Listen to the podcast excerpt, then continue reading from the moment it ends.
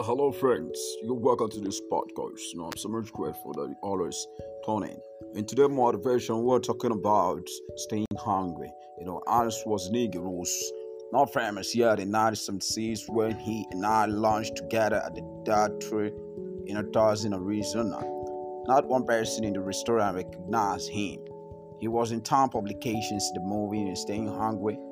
The boss of his disappointment, and he had just made Heartbridge and Stelfos and you know our the sparse colonies for the township seat of the Stains and my assignment was to spend a full day in one on one with Arnold and write a future stories about him for a new newspaper and Sunday magazine. And I too had no idea who he was and who he was going to become and then I agreed to spend the week you know the day with him because I had to it was an assignment and although I thought it with an on inspired attitude. Uh, it was one I never forgot.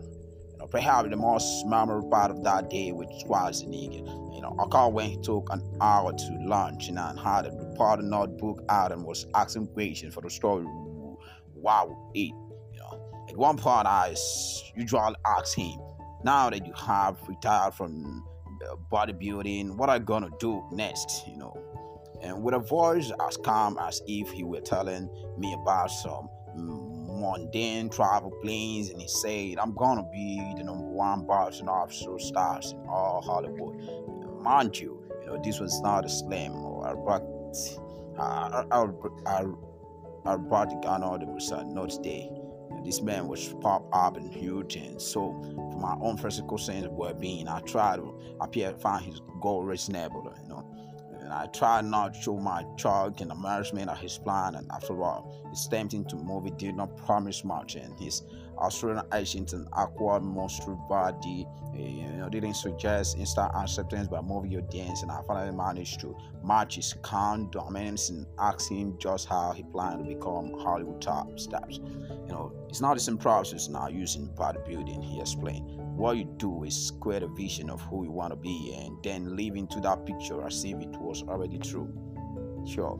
And it sounded radical or simple, you know, too simple to mean anything, but I wrote it down and I never forget it. And, uh, I never forget a moment when some entertainment TV show was saying that box officer received from his second tournament movies and have made him the most popular box officer, you know, drumming in the world and was the psyche and was something to his family. You know, over the years, I've used an idea of creating a vision as motivational tools, and I've also elaborated it in my corporate training seminars and invite people to notice that Anna said that you create a visions and did not say that you wait until you receive visions and creating one.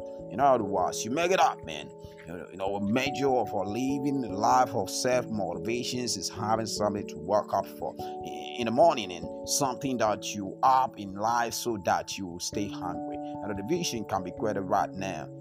better now, not later. You can always change it if you want, but don't leave a moment longer without one. Watch while you're hungry to leave. That vision does not stay in ability and keep motivated. That's what we're talking about in staying motivated. Thank you.